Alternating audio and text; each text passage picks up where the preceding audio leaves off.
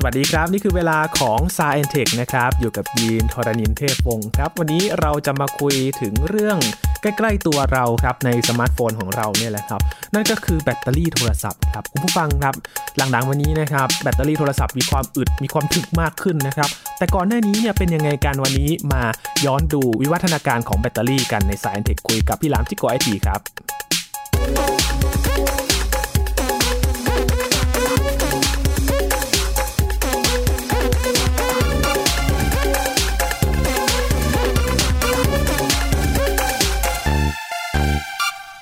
ยุคนี้นะครับสมาร์ทโฟนเนี่ยเป็นสิ่งที่ขาดไม่ได้เลยครับ เล่นไปเล่นมาแบตหมดนี่โอ้โหเหมือนจะลงแดงเลยนะครับ ต้องรีบชาร์จแบตกันก่อน แต่โทรศัพท์ในยุคหลังๆนี้นะครับเขาก็จะโฆษณากันว่าโอ้โหแบตถึกทนมีความจุมากขึ้นนะครับ เอะอะไรคือความจุที่มันมากขึ้น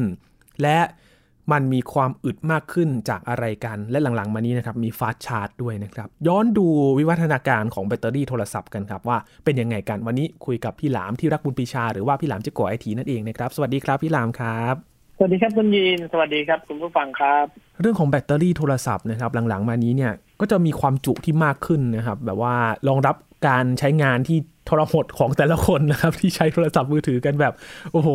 บ้าระห่ำกันเหลือเกินใช้แบบว่าคุ้มค่ากันเลยทีเดียว ถ้าย้อน ครับ เรื่องของแบตเตอรี่โทรศัพท์นะครับ ในยุคก่อนๆเนี่ยกับปัจจุบันเนี่ยมีความต่างกันมากแค่ไหนครับพี่หลาม โอ้ต่างกันมากนะฮะสมัยก่อนเนี่ย เทคโนโลยีของแบตเตอรี่ก็เป็นเทคโนโลยีที่แตกต่างกันด้วยนะครับ ครับ คือในยุคหลังๆเนี่ยสมาร์ทโฟนเนี่ยพัฒนามีความเร็วมากขึ้นใช่ไหมครับ แล้วก็มีรูปทรงที่บางเบาลง มีเล็กมีขนาดที่เล็กลง ครับ มีความบางมากขึ้น เรื่องของแบตเตอรี่ก็ต้องพัฒนาเทคโนโลยีตัวเองตามมือถือด้วยนะครับ ในขณะที่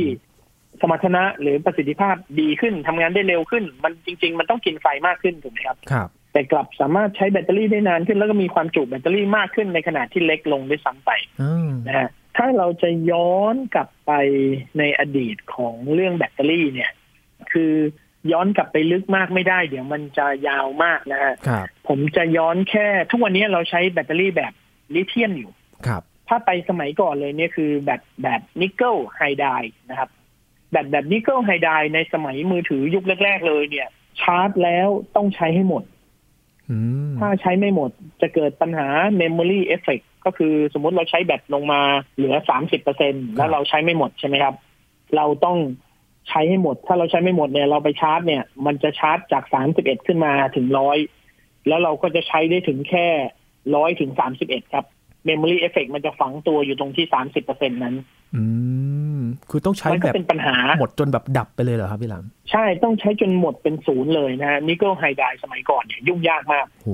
นะฮะจะชาร์จก็จะชาร์จที่ขบวนการชาร์จในสมัยนั้น เพื่อไม่ให้มีปัญหากับลูกค้าที่ซื้อไป เขาก็เลยต้องสร้างระบบล้างไฟชาร์จก่อน คือแทนที่เราเสียบมือถือเพื่อชาร์จ เราจะเสียบปุ๊บชาร์จทันทีไม่ มันต้องปล่อยไฟเดิมออกให้หมดก่อน อืม มันก็เลยทำให้ขบวนการชาร์จไฟเนี่ยมันนานครับเพราะว่าต้องปล่อยแบตของเดิมออกให้หมดก่อน ครับ เราจะเหลือแบตมากน้อยแค่ไหนก็ต้องปล่อยให้ตามนั้นหมด เสร็จแล้วค่อยเริ่มกระบวนการชาร์จ อันนั้นคือยุคของนิกเกิลไฮไดด์ซึ่งเป็นมือถือยุคโบราณเลย อืม พอมาช่วงหลังๆ เราเริ่มมีสมาร์ทโฟนเนี่ย ตอนเนี้ยแบตเตอรี่มันก็เปลี่ยนเทคโนโลยีแล้วครับ มันก็เปลี่ยนมาเป็นยุคของแบตเตอรี่ลิเธียมอ่านะฮะซึ่งลิเธียมเนี่ยเขาก็มีสองยุคด้วยกัน ครับ นะฮะลิเธียมยุคแรกเนี่ยเป็นลิเธียมไอออน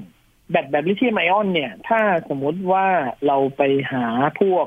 อุปกรณ์ใดชนิดหนึ่งที่อย่างอย่างพวกลำโพงบลูทูธนะฮะ ถ้าคุณยินแกะเอาไส้ในของลำโพงบลูทูธออกมาดูเนี่ย หรือว่าพวก power bank นะฮะ ครับ คุณยินจะเห็นว่าข้างในเนี่ยมันเป็นแบตเตอรี่ก้อนกลมๆ เหมือนถ่านไฟฉาย อืม แล้วเปลือกแบตเตอรี่ตัวนั้นเนี่ยมันห่อหุ้มด้วยโลหะครับ ครับ เป็นโลหะคล้ายๆ กับอาอลูมิเนียม หรือว่าพวกแบบสังกะสีแผ่นบางๆ อะไรอย่างเงี้ยนะฮะ อืม ถ้าเจอแบตแบบนั้นแบตแบบนั้นแหละ ที่เขาเรียกว่า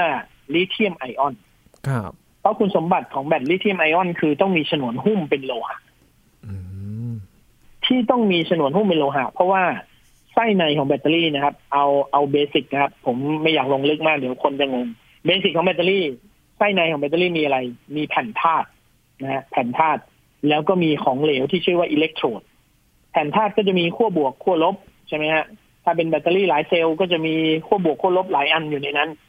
แล้วระหว่างขั้วบวกขั้วลบพวกนั้นก็จะมีถูกกั้นไว้ด้วยช่องว่างๆ ซึ่งใส่ของเหลวที่เรียกว่าอิเล็กโทรดเข้าไป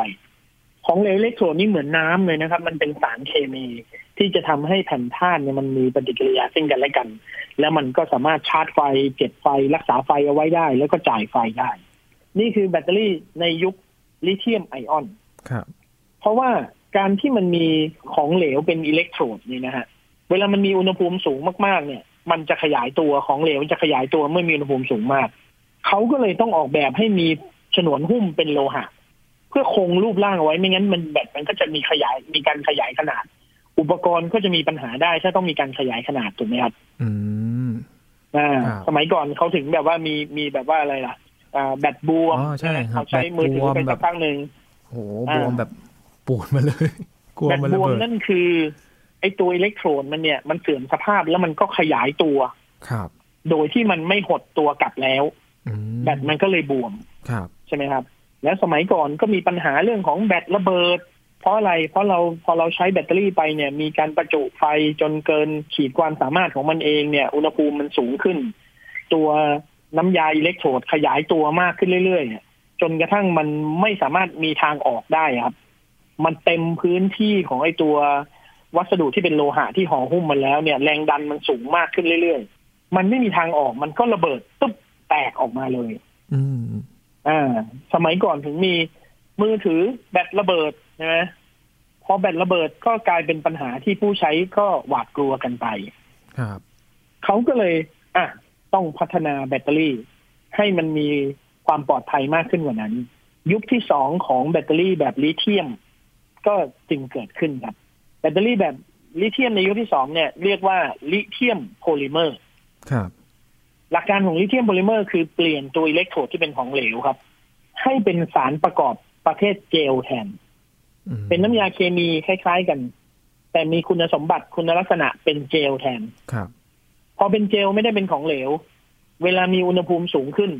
หนึ่งคือเจลขยายตัวน้อยกว่าของเหลว ใช่ไหมครับ ครับ พอขยายตัวน้อยกว่า ก็มีปัญหาเรื่องของการระเบิดน้อยกว่า อ่า อ่าขยายตัวน้อยกว่าก็ระเบิดน้อยกว่า เสร็จแล้วผู้ผลิตก็ไม่ก็ไม่ต้องที่จะต้องทำแบตเตอรี่เป็นทรงกลมๆเหมือนฐานไฟฉายอีกต่อไป แล้วก็ไม่ต้องมีโลหะหุ้มอีกต่อไป สามารถใช้เป็นฉนวนหุ้มแบบเป็นพลาสติกบางๆก็ได้ อืม เราจึงมาถึงยุคของสมาร์ทโฟนที่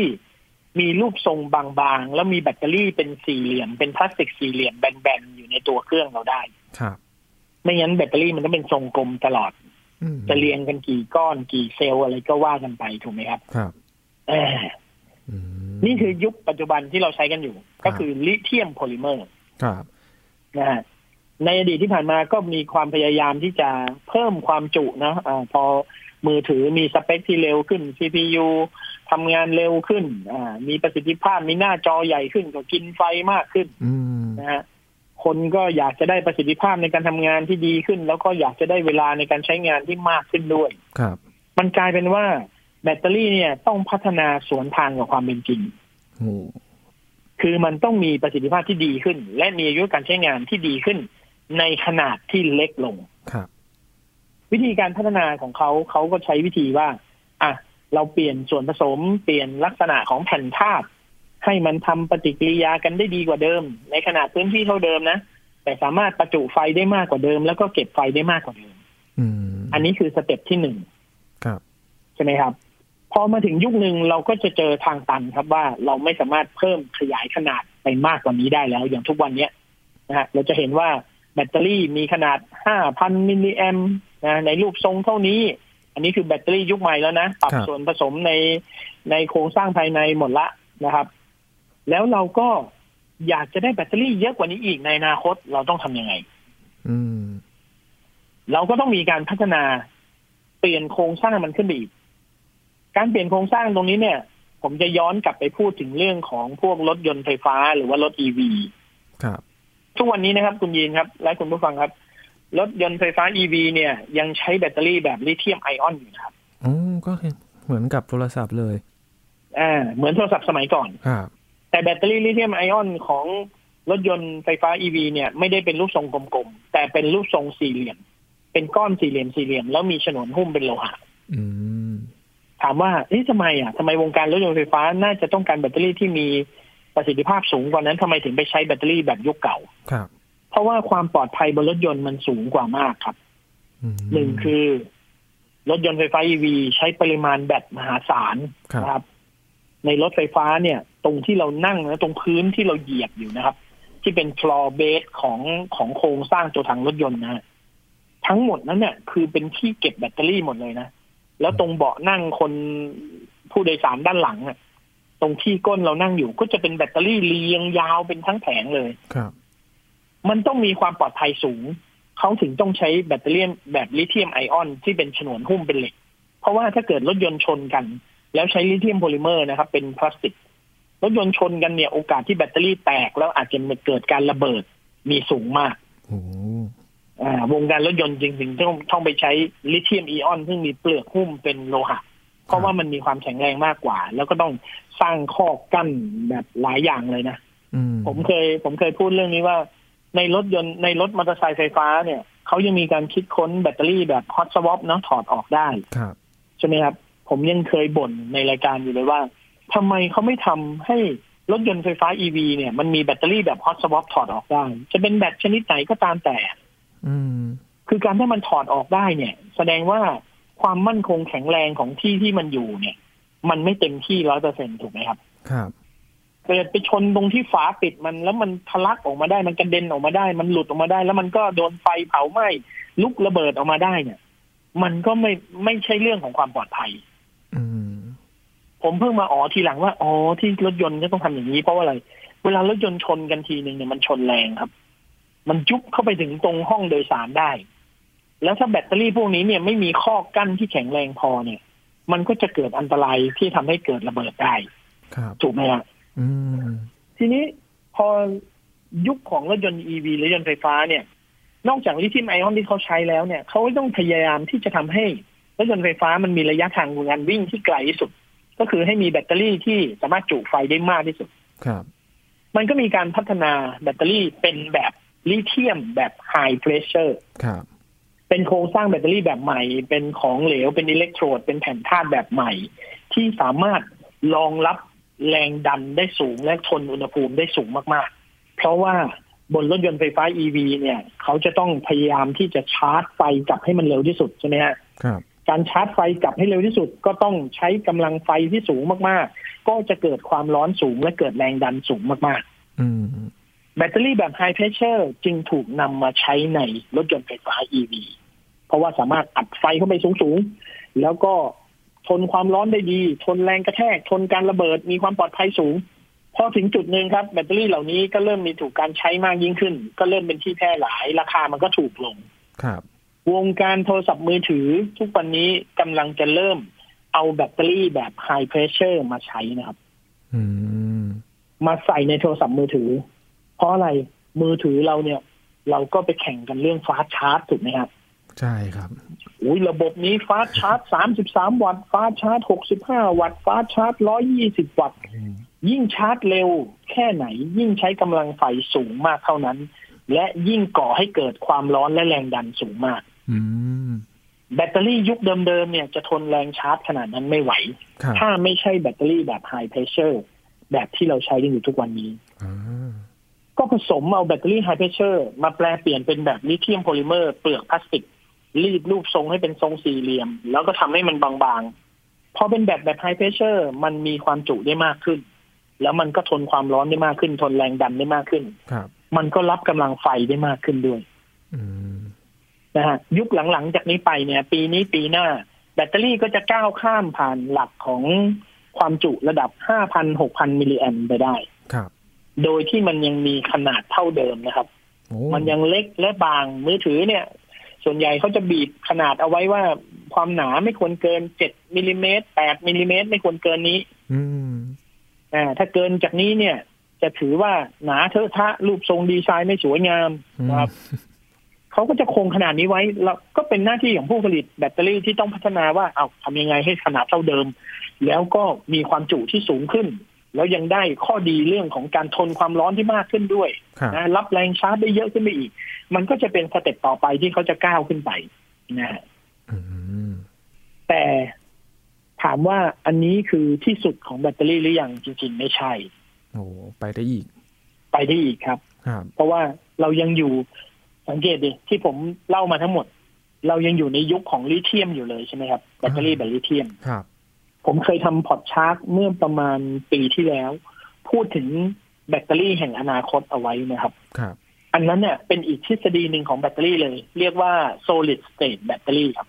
อืม อ่า ครับ เดี๋ยวผมจะเล่าให้คุณยีนฟังและคุณผู้ชมฟังด้วยนะครับว่า solid state battery มันคืออะไร แล้วมันเปลี่ยนแปลงอะไรได้บ้าง ครับมาต่างจากลิเธียมยังไงครับพี่หลัง อ่ะลิเธียมคือมีแผ่นธาตุแล้วก็มีของเหลวเป็น ครับ เจลใช่ไหมฮะอิเล็กโทรดเป็นเจล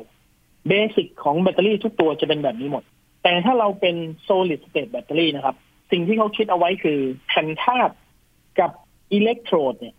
เราจะไม่ได้ใช้ของเหลวเป็นน้ำหรือเป็นเจลอีกต่อไป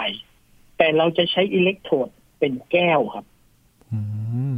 พอเป็นแก้วเนี่ย แล้วทำให้มันมีคุณสมบัติเป็นอิเล็กโทรดสามารถเร่งปฏิกิริยาของแผ่นธาตุได้ ครับ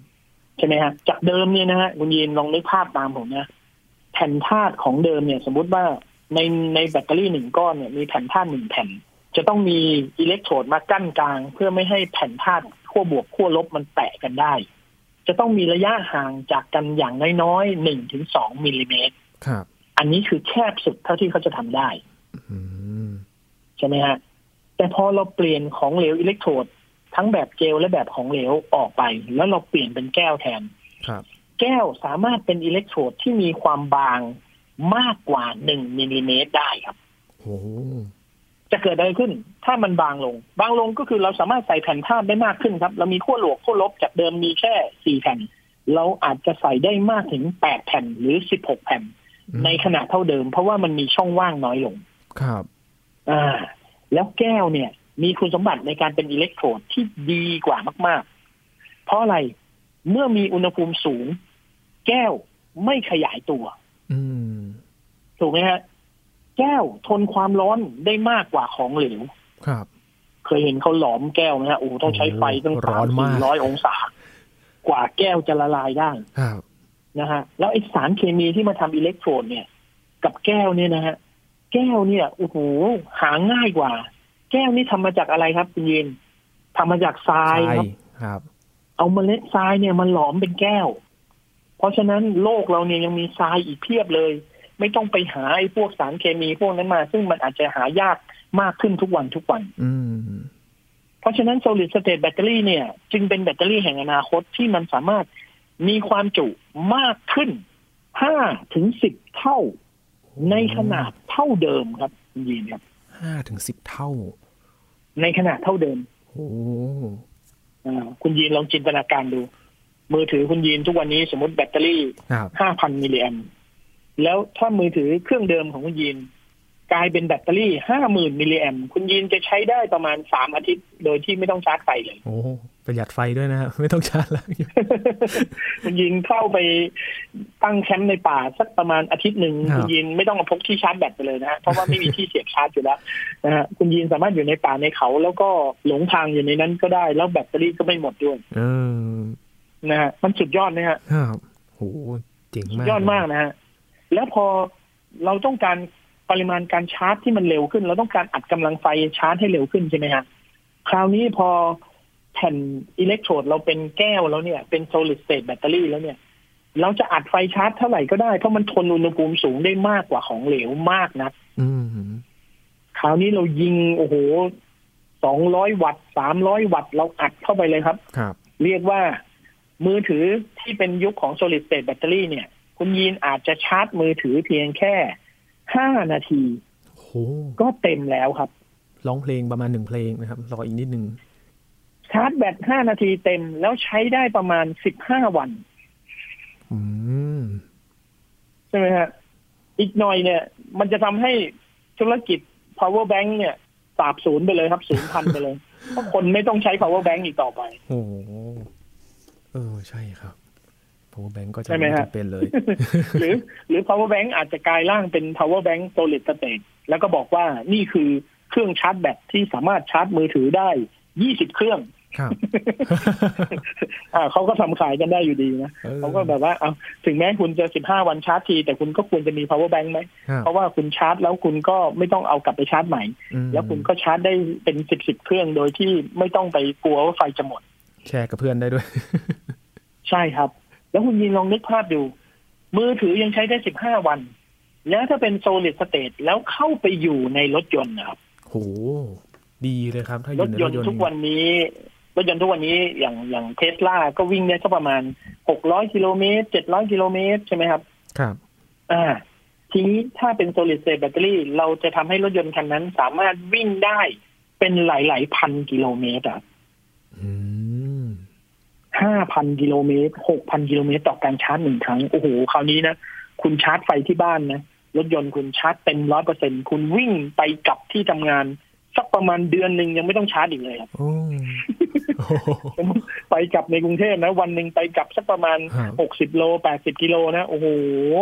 วิ่งไปเถอะครับ เดือนหนึ่งครับ สบาย อืมถ้าเป็นแบบนี้จริงๆเนี่ยปัญหาเรื่องของกำลังไฟฟ้า หรือว่าการผลิตไฟฟ้านี่ก็จะหายไปเลยนะครับพี่หลามก็คือจะเบาลงไปเลยนะฮะ ใช่ครับ เพราะแบตเตอรี่มันเก็บได้มากนะครับ แต่ว่า solid state แบตเตอรี่ก็ยังมีปัญหาอยู่ในเชิงเทคนิค มันไม่ใช่ว่าดีไปสักทุกอย่างเลย ครับ ข้อเสียของแก้วคืออะไรครับคุณยิน มันแตก อ่าเคยร้องเพลงใช่ไหมฮะ แก้วที่มัน ลาวนะฮะเออโหคือแก้วมันทนทานความร้อนได้ดีก็จริงแต่มันแข็งและมันเปราะ ครับ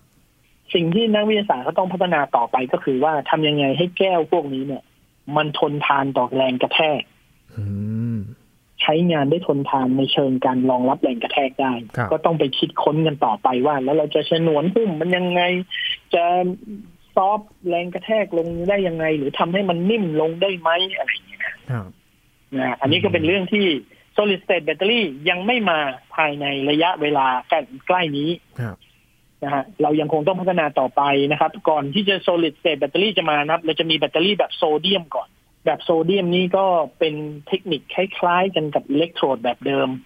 แต่เปลี่ยนสารเคมีเป็นโซเดียม ซึ่งเป็นวัสดุประเภทเดียวกันกับเกลือ อืม อ่าอันนี้ก็น่าสนใจ ครั นะ บ แต่ผมว่าประสิทธิภาพมันอาจจะเป็นแค่ตัวผ่านทาง มันไม่ได้เป็นตัวอนาคตอย่างอย่างโซลิดสเตตนะครับ เกลือเนี่ย มันมีหลายสถานะได้ในเวลาเดียวกัน ครับ เป็นของแข็งก็ได้ เป็นของเหลวก็ได้ ก็ยังเป็นโซเดียมอยู่ ถูกไหมฮะ เป็นของเหลวก็คือโซเดียมคลอไรด์เป็นของแข็งก็คือเป็นผลึกแก้วเกลือ ครับ นี่แหละ อันเนี้ยคือแบตเตอรี่ที่จะมาขั้นกลางระหว่างลิเทียมนะฮะจากลิเทียมก่อนจะไปโซลิดสเตตต้องเป็นโซเดียมก่อน อืม คือในแบตเตอรี่ตัวนั้นเนี่ย ในเวลาที่มันไม่ได้ใช้งาน หรือเวลาที่มันมีอุณหภูมิต่ำๆมันจะกลายเป็นของแข็ง แล้วพอมันมีอุณหภูมิสูงขึ้น มันจะเปลี่ยนเป็นของเหลว เปลี่ยนสถานะของตัวเองได้ ครับ ซึ่งตัวนี้แหละเขากำลังพัฒนาว่าให้ทำยังไงให้มันสามารถเก็บไฟได้มากกว่าลิเทียม แล้วก็มีความทนทานมากกว่าลิเทียม อืม เวลาเราชาร์จ เราก็รอให้มันเย็นลงก่อนพอเย็นปุ๊บมันเป็นของแข็ง มันก็รับอุณหภูมิได้สูงกว่าเดิม เราก็ชาร์จด้วยความร้อนหรือความจุสูงๆได้ ครับ กำลังไฟสูงๆได้ใช่ไหมฮะ อืม พอเวลาใช้งานเราก็เปลี่ยนมันเป็นของเหลว ครับ นะฮะซึ่งตัวนี้แหละเขาก็กำลังพัฒนากันอยู่ แต่ผมว่าบางทีเรามองข้ามไปโซลิดสเต e เลยก็ดีนะโซลิดสเต e นี่มันสุดยอดมาก อืม ใช่ครับ ๆ นี่ยังไม่รวมนะ จริง ๆ เส้นทางของแบตเตอรี่ยังมีอีกนะฮะ ครับ โอ้โห มีเรื่องของขยะนิวเคลียร์นะครับ คุณยิน อืม มีนักวิทยาศาสตร์นะ พยายามเอาขยะนิวเคลียร์ซึ่งแต่เดิมเนี่ยเวลาออกจากโรงไฟฟ้านิวเคลียร์เนี่ยใช้ไม่ได้แล้วเนี่ยฮะ ครับ เขาต้องไปขุดดินฝังเนี่ ฝั ย ง ลึกเป็นร้อยเมตรนะครับ เพื่อที่จะฝังขยะนิวเคลียร์ตัวเนี้ย ครับ เขาบอกว่า ขยะนิวเคลียร์ถ้าเอามาทำถ้ามาหาฉนวนหุ้มที่รักษาความปลอดภัยให้มันได้นะแล้วเอามาทำเป็นแบตเตอรี่นะครับ มันจะเป็นแบตเตอรี่ที่มีอายุการใช้งานนานถึงสองหมื่นปี นานมากเลยครับ ชาร์จไฟเต็มเนี่ยมันมีแบตจ่ายไฟ แล้วมันจ่ายไฟได้ด้วยตัวเอง คือมันมีปฏิกิริยา รีแอคชั่นในตัวมันเอง มันสามารถสร้างไฟให้มันเต็มอยู่เสมอได้ครับมันไม่ต้องชาร์จไฟ อืม ใช่ไหมฮะเพราะ ครับ เพราะนิวเคลียร์มันคือปฏิกิริยา reaction ซึ่งมันจะเด้งไปเด้งกลับเด้งไปเด้งกลับ แล้วก็สร้างพลังงานให้ตัวเองได้อยู่เสมอ ครับ เขาบอกไอ้ขยะนิวเคลียร์พวกนี้เนี่ยเอาไปทำโรงไฟฟ้าไม่ได้ เพราะว่ากำลังมันไม่พอ แต่ถ้าเรามองมันเป็นแบตเตอรี่ก้อนเล็กๆ จ่ายไฟ 5 โวลต์ 12 โวลต์ เพื่อที่จะมีกำลังเคลื่อนไฟเล็กๆ น้อยๆสำหรับอุปกรณ์ไฟฟ้าขนาดเล็กๆมันเหลือเฟือ อืม ถ้าเราครอบหาวัสดุมาครอบมันได้ โดยที่มันไม่สามารถรั่วแผ่รังสีออกมาแล้วเป็นอันตรายต่อคนได้ มันคือแบตเตอรี่ที่ไม่ต้องชาร์จเลยเป็นเวลาสองหมื่นปีครับ โอ้ อันนั้นน่ะคืออนาคตในยุคสมัยที่เราไปไปเที่ยวดาวอังคารกันได้แล้วอะ นะฮะตอนนั้นน่ะเราจะได้ใช้แบตเตอรี่แบบนิวเคลียร์แบบนี้ครับ อืมโอ้แสดงว่าอนาคตของแบตเตอรี่นี่ไปได้อีกไกลมากๆเลย เพราะอะไรรู้ไหมฮะนาซาเนี่ยเขาคิดเรื่องแบตเตอรี่จากขยะนิวเคลียร์เนี่ยเขาจะเอาไปทำเป็นแบตเตอรี่ที่ใส่ในยานอวกาศครับ อืม เพราะยานอวกาศมันบินไปแล้วมันไม่รู้ว่าเมื่อไหร่มันจะได้กลับอะสมมติเรา ครับ ต้องไปดาวที่อยู่ห่างไกลสักประมาณหนึ่งล้านปีแสงเนี่ย อืม เราต้องมีแบตเตอรี่ที่มันใช้ได้สักประมาณสองหมื่นปีอะให้มันบินไป ครับ ถูกไหมฮะ อืม นี่แหละคืออนาคตของแบตเตอรี่ที่แท้จริง ครับโอ้ ครับ โห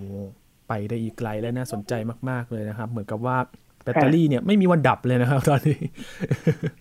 โอ้โหอนาคตของแบตเตอรี่นี่พัฒนาได้อีกไกล แต่อย่าระเบิดนะระเบิดนี่คือระเบิดนิวเคลียร์ ยุ่ ลู ง ก เลย เล็กๆเลยนะ โอ้โห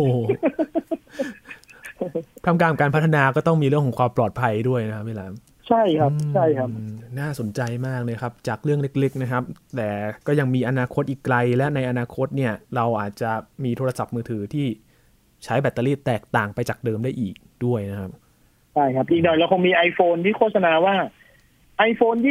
28 ด้วยพลังแบตเตอรี่นิวเคลียร์เป็น iPhone ที่สามารถใช้ได้ 20,000 ปี แต่คุณจะอยู่ใช้ถึงตอนนั้ ไม่ น รู้ หรือเปล่าก็ไม่แน่ใจ เคลมไว้ก่อน คุณ ว่า จะ ใช้ มีนานชีวิตถึงตอนนั้นหรือเปล่าก็ไม่แน่ใจ ส่งต่อให้กับรุ่นลูกรุ่นหลานได้ใช้ต่อได้ โอ้โห อะไรประมาณนั้น ครับผม เราติดตามกันต่อไปครับว่าจะเป็นยังไงแต่น่าสนใจมากๆเลยนะครับ ครับ ชวนย้อนอดีตแล้วก็ ครับ มาถึงปัจจุบันและในอนาคตของแบตเตอรี่นะครับ วันนี้ขอบคุณพี่หลาม ครับ มาก ๆ เลยครับ ครับ นี่คือ Science Tech นะครับ คุณผู้ฟังติดตามรายการได้ที่ thaipbspodcast.com ครับ รวมถึงช่องทางต่างๆ ที่คุณกำลังรับฟังอยู่ของพอดแคสต์นะครับ ฟังเรื่องวิทยาศาสตร์เทคโนโลยี และนวัตกรรมกับเราได้ที่นี่ทุกที่ทุกเวลาเลยครับ ช่วงนี้ยีนทรณินเทพวงศ์พร้อมกับพี่หลามที่รักคุณปรีชาลาไปก่อนนะครับ สวัสดีครับ